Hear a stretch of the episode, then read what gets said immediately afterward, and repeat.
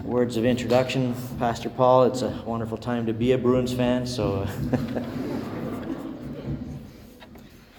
uh, Pastor Paul has been leading us chapter by chapter through the Gospel of Matthew. And today we find ourselves in chapter 14. We're going to consider a portion of this chapter beginning at verse 13 and reading through verse 33. Now, when Jesus heard this, he withdrew from there by boat to a desolate place by himself. But when the crowds heard it, they followed him on foot from the towns. When he went ashore, he saw a great crowd, and he had compassion on them and healed their sick. Now, when it was evening, the disciples came to him and said, This is a desolate place, and the day is now over. Send the crowds away to go into the villages and buy food for themselves.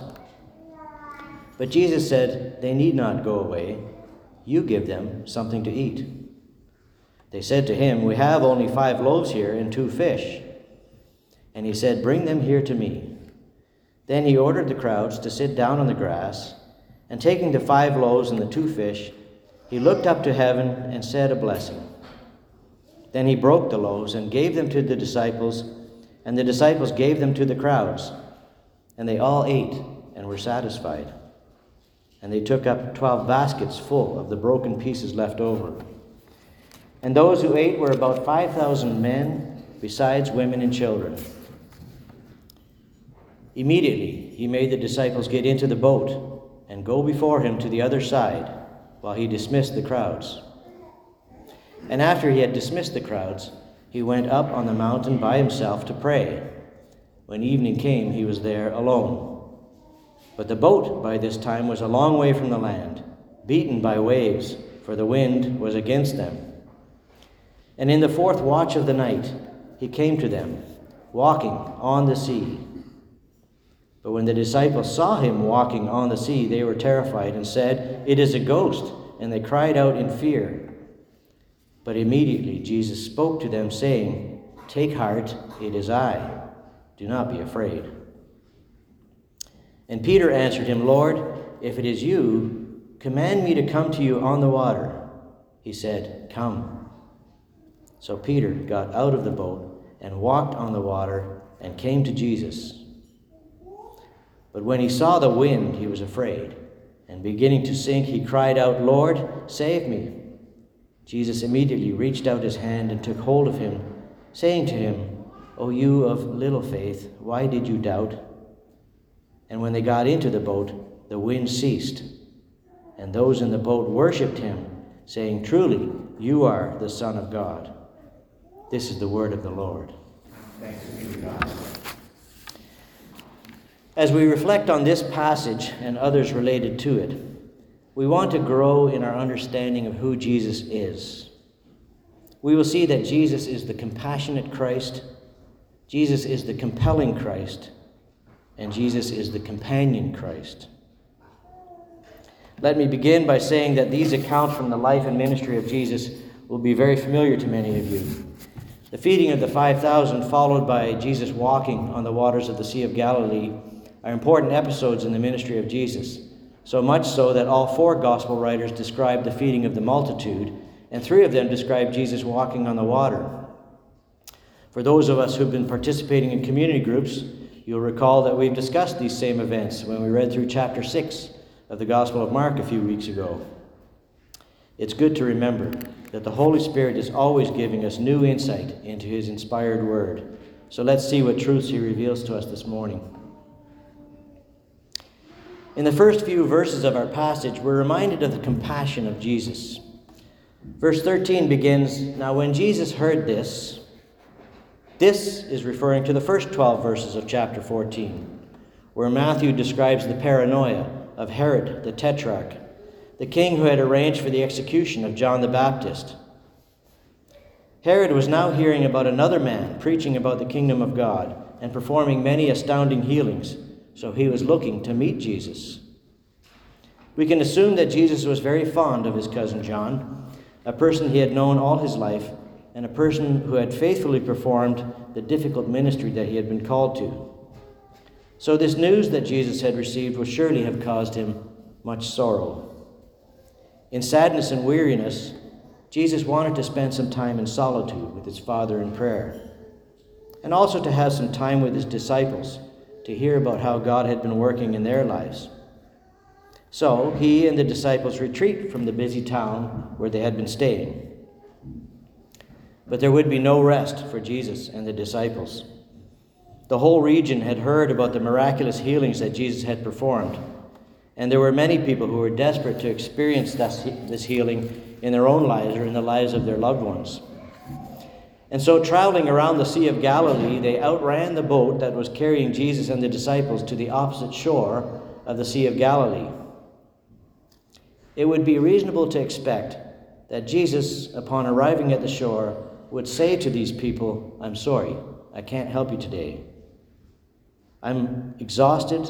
I'm heartbroken about my friend John. I'm aware that Herod is looking for me. Please leave me alone for a while. But that's not who Jesus is.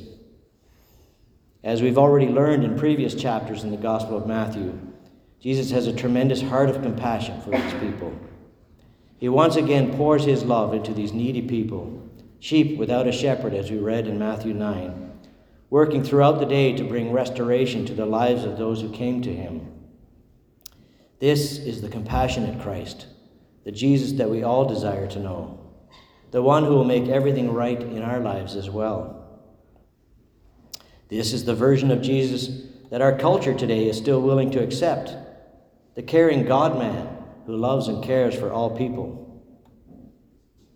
And yet, we know from the Bible that Jesus did not heal all who came to him. In the last verses of the previous chapter, we're told that Jesus did not do mighty works in Nazareth because of their unbelief. Does that mean that Jesus did not have compassion for the people of his hometown? In our church family, we celebrate and give God the glory when we learn about healing and recovery from difficult diagnoses. And that's the right thing to do because our very lives are a gift from God. But does that mean that God does not care? That He does not see our pain and suffering when we don't experience the healing and recovery that we long for? When we can't escape the physical illness or mental illness or loneliness or grief that weighs us down? The truth is, that we need to be reminded again and again how much deeper the love and compassion of our Savior is than just dealing with our temporal needs in this life. Jesus knew that the brokenness and suffering in this world were not what God had intended for his created people. God desires a community of joy and wholeness, a people who rejoice in their Creator God and in the world he has placed them in, a world of life and peace and flourishing. It was our rejection of our Creator God that brought sin and suffering and death into our world. And Jesus was deeply moved whenever he encountered it. He was moved with sadness by those who rejected his offer of true life, such as the rich young ruler who was too attached to his own material wealth. He was moved with frustration by those who ignored his offer of renewal so that they could continue on in their own man made path of futility.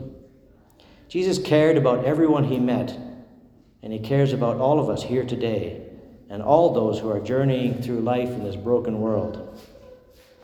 Jesus provided healing for some, he provided bread for a day on occasion, but so much more than any of these temporary solutions, which bring relief but still end in death. He has provided the permanent solution reconciliation with God through his perfect life his substitutionary death on the cross, and his resurrection to life eternal with his Father in heaven. This is the compassion of Christ that we need to understand. It is the compassion that we, as his followers, need to have for our world as well. But that kind of compassion doesn't come to us easily, does it? We go on to read in today's passage that time had passed, the day was ending, and the people were hungry and far away from any sources of food. The disciples were rightly concerned about the problem, but they didn't think they could do anything about it. Jesus, please send these people away to get some food. But here we see the compassionate Christ is also the compelling Christ. Jesus says to his disciples, No, don't send them away. You feed them. Jesus is compelling his disciples to be part of the solution to the problem. And the disciples' response is very practical Feed them with what? We only have five loaves of bread and two fish. That won't go very far for a crowd of this size. I'm guessing that if you're like me, you're sometimes surprised at the disciples' inability to understand the power of God that was present right in their midst. These men had already witnessed incredible miracles of healing. They had seen Jesus calming the stormy waters. They had seen water turned into wine, the dead raised to life. But before we criticize the disciples' reactions, we need to take a look in the mirror, don't we? How many times have we felt God's call to serve Him in some way that isn't comfortable, and our response has been, No, I don't have the resources to do that. I don't have the time. I don't have the finances.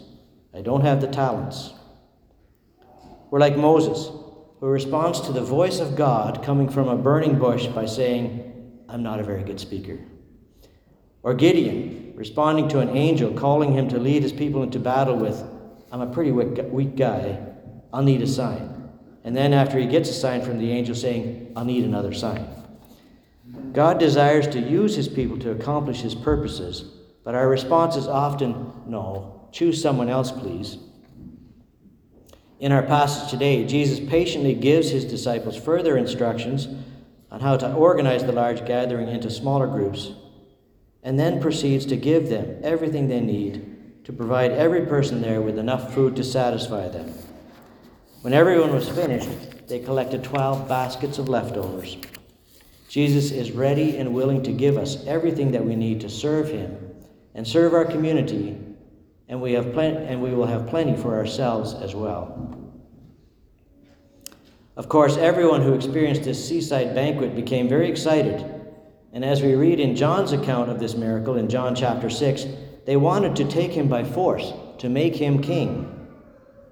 Although the people clearly recognized the presence of God in Jesus, they had no understanding of his plan to bring about the restoration that they all desired. And so our text continues in verse 22 Immediately he made the disciples get into the boat and go before him to the other side while he dismissed the crowds. Jesus did not want his disciples to get caught up in this coronation excitement because that wasn't his plan. The disciples might have anticipated that Jesus would say to them, This was a good day. You've learned some important things. Let's get some rest. But no, he sends them back onto the sea and into a stormy night the call of our compelling Savior is not a call to an easy life. Anne and I have enjoyed reading through Tim Keller's book, Generous Justice. Keller does an excellent job of describing the life of service that every believer is called to a life of walking with Jesus and caring for the people around us. When considering our neighbor's needs, Keller lays out that our first priority is to share the good news of the gospel not because the spiritual is more important than the physical, but because the eternal is more important than the temporal. But then Keller goes on to explain that the gospel produces in the believer's heart a genuine concern for the needy and the suffering, a concern that translates into action, and that the acts of justice that we carry out will increase the credibility of the gospel that we are speaking about to those we come alongside of. Jesus is revealing to his disciples and to us that he desires to use us as ambassadors in his plan of redemption for the world. He is the compelling Christ. But the reason that we can joyfully respond to this difficult call of the compelling Christ is that Jesus is also our companion Christ. As we continue in our passage this morning, we read that the disciples are caught in yet another Sea of Galilee storm. But unlike the earlier experience that we read about in Matthew chapter 8, Jesus is not with the disciples in the boat. It is the fourth watch, which means between 3 a.m. and 6 a.m. So the disciples have had a long, struggling night. They are tired and afraid. In the midst of the dark night, they see a shadowy figure coming towards them on the water. Their first reaction is not, Jesus, there you are. No, in their fear and exhaustion, they think they're seeing a ghost. Have you experienced that? In times of struggle, is it difficult to see that Jesus is present? Jesus comes closer to his friends and reassures them Take heart, it is I. Do not be afraid. Jesus is turning their attention from the wind and the waves to himself and reminding them of who he is. The words, it is I, could also be translated, I am. Jesus is the living God. And then we read about Peter's response. This part of the story is recorded only in the Gospel of Matthew, but there's so much that we can learn from these six verses.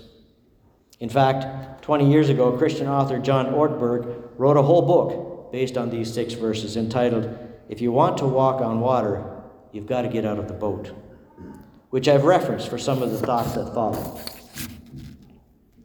After Jesus reassures the disciples with, It is I, Peter calls out, Lord, if it is you.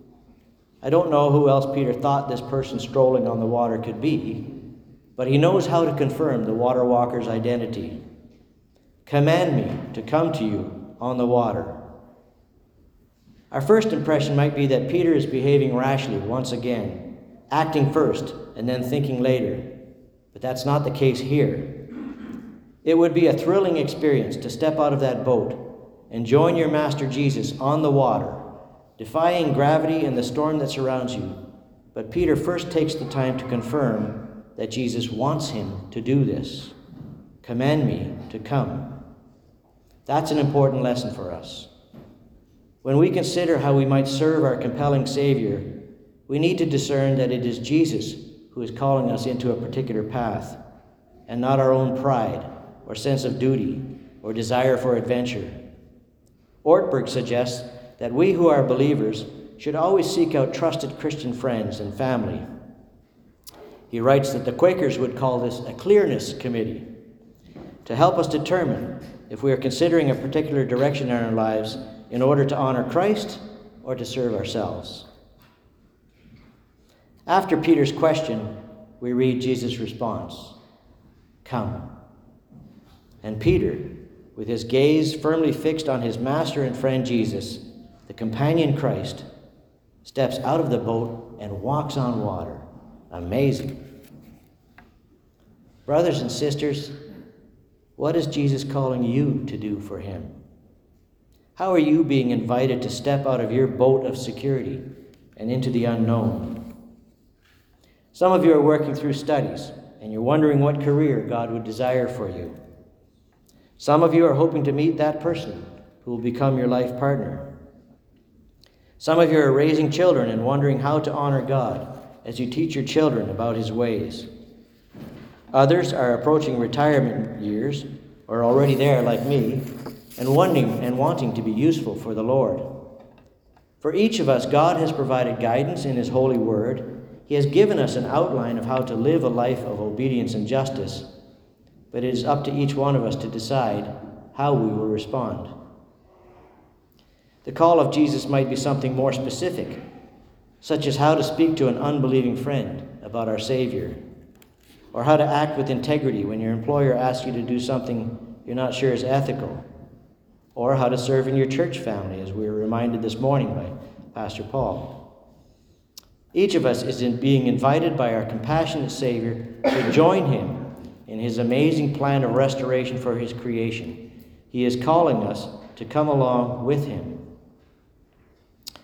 Once you've decided to step out in faith, to walk with your friend Jesus, you might expect that all of life's challenges are no longer a concern, tiny in comparison to life with Jesus. But we read that Peter, as he is walking towards Jesus, takes his gaze away from Jesus. He sees the wind and the water, He's afraid, and doubt creeps in. He begins to sink. When we set out on some path of service for the Lord, we are not promised smooth sailing. There will be disappointments, there will be pain, there will be struggle.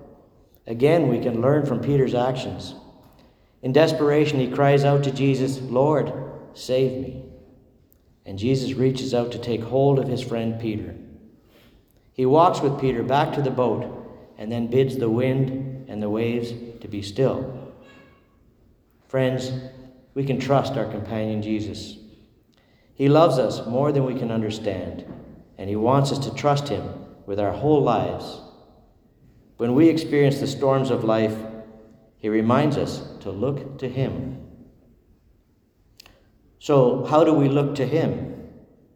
Well, we spend time in God's Word so that we can grow in our knowledge and appreciation of who Jesus is. We spend time in prayer so that God can take our doubts and fears and replace them with the peace and confidence that only He can provide.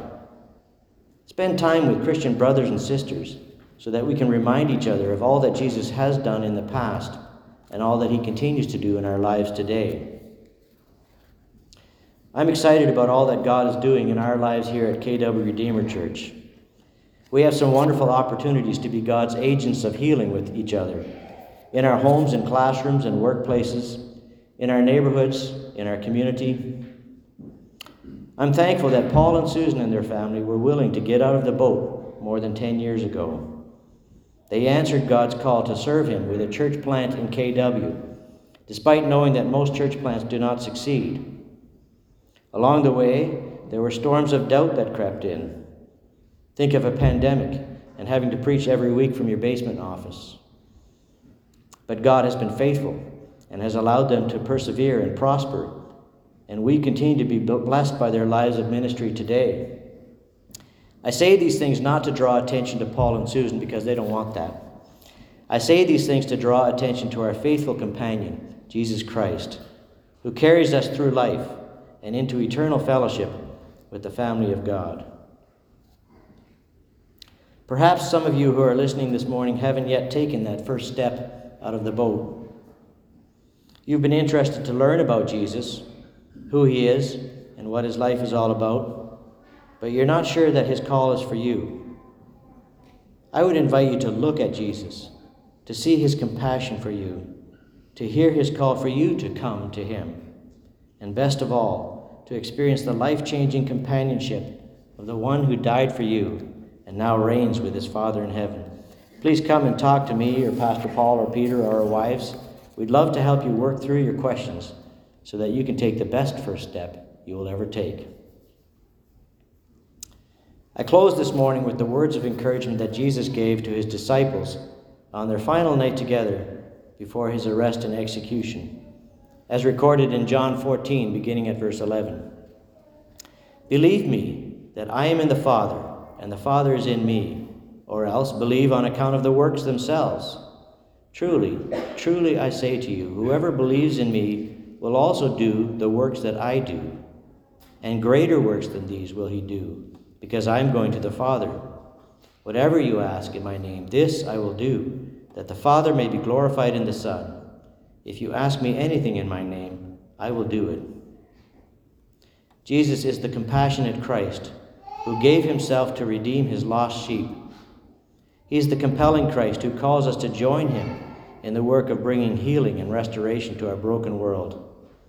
And he is the companion Christ who promises that he will be with us until the end of the age. When Jesus and Peter had gotten back into the boat and Jesus had calmed the storm, those in the boat worshipped him, saying, Truly, you are the Son of God. May that be our response as well. Amen. Let's pray.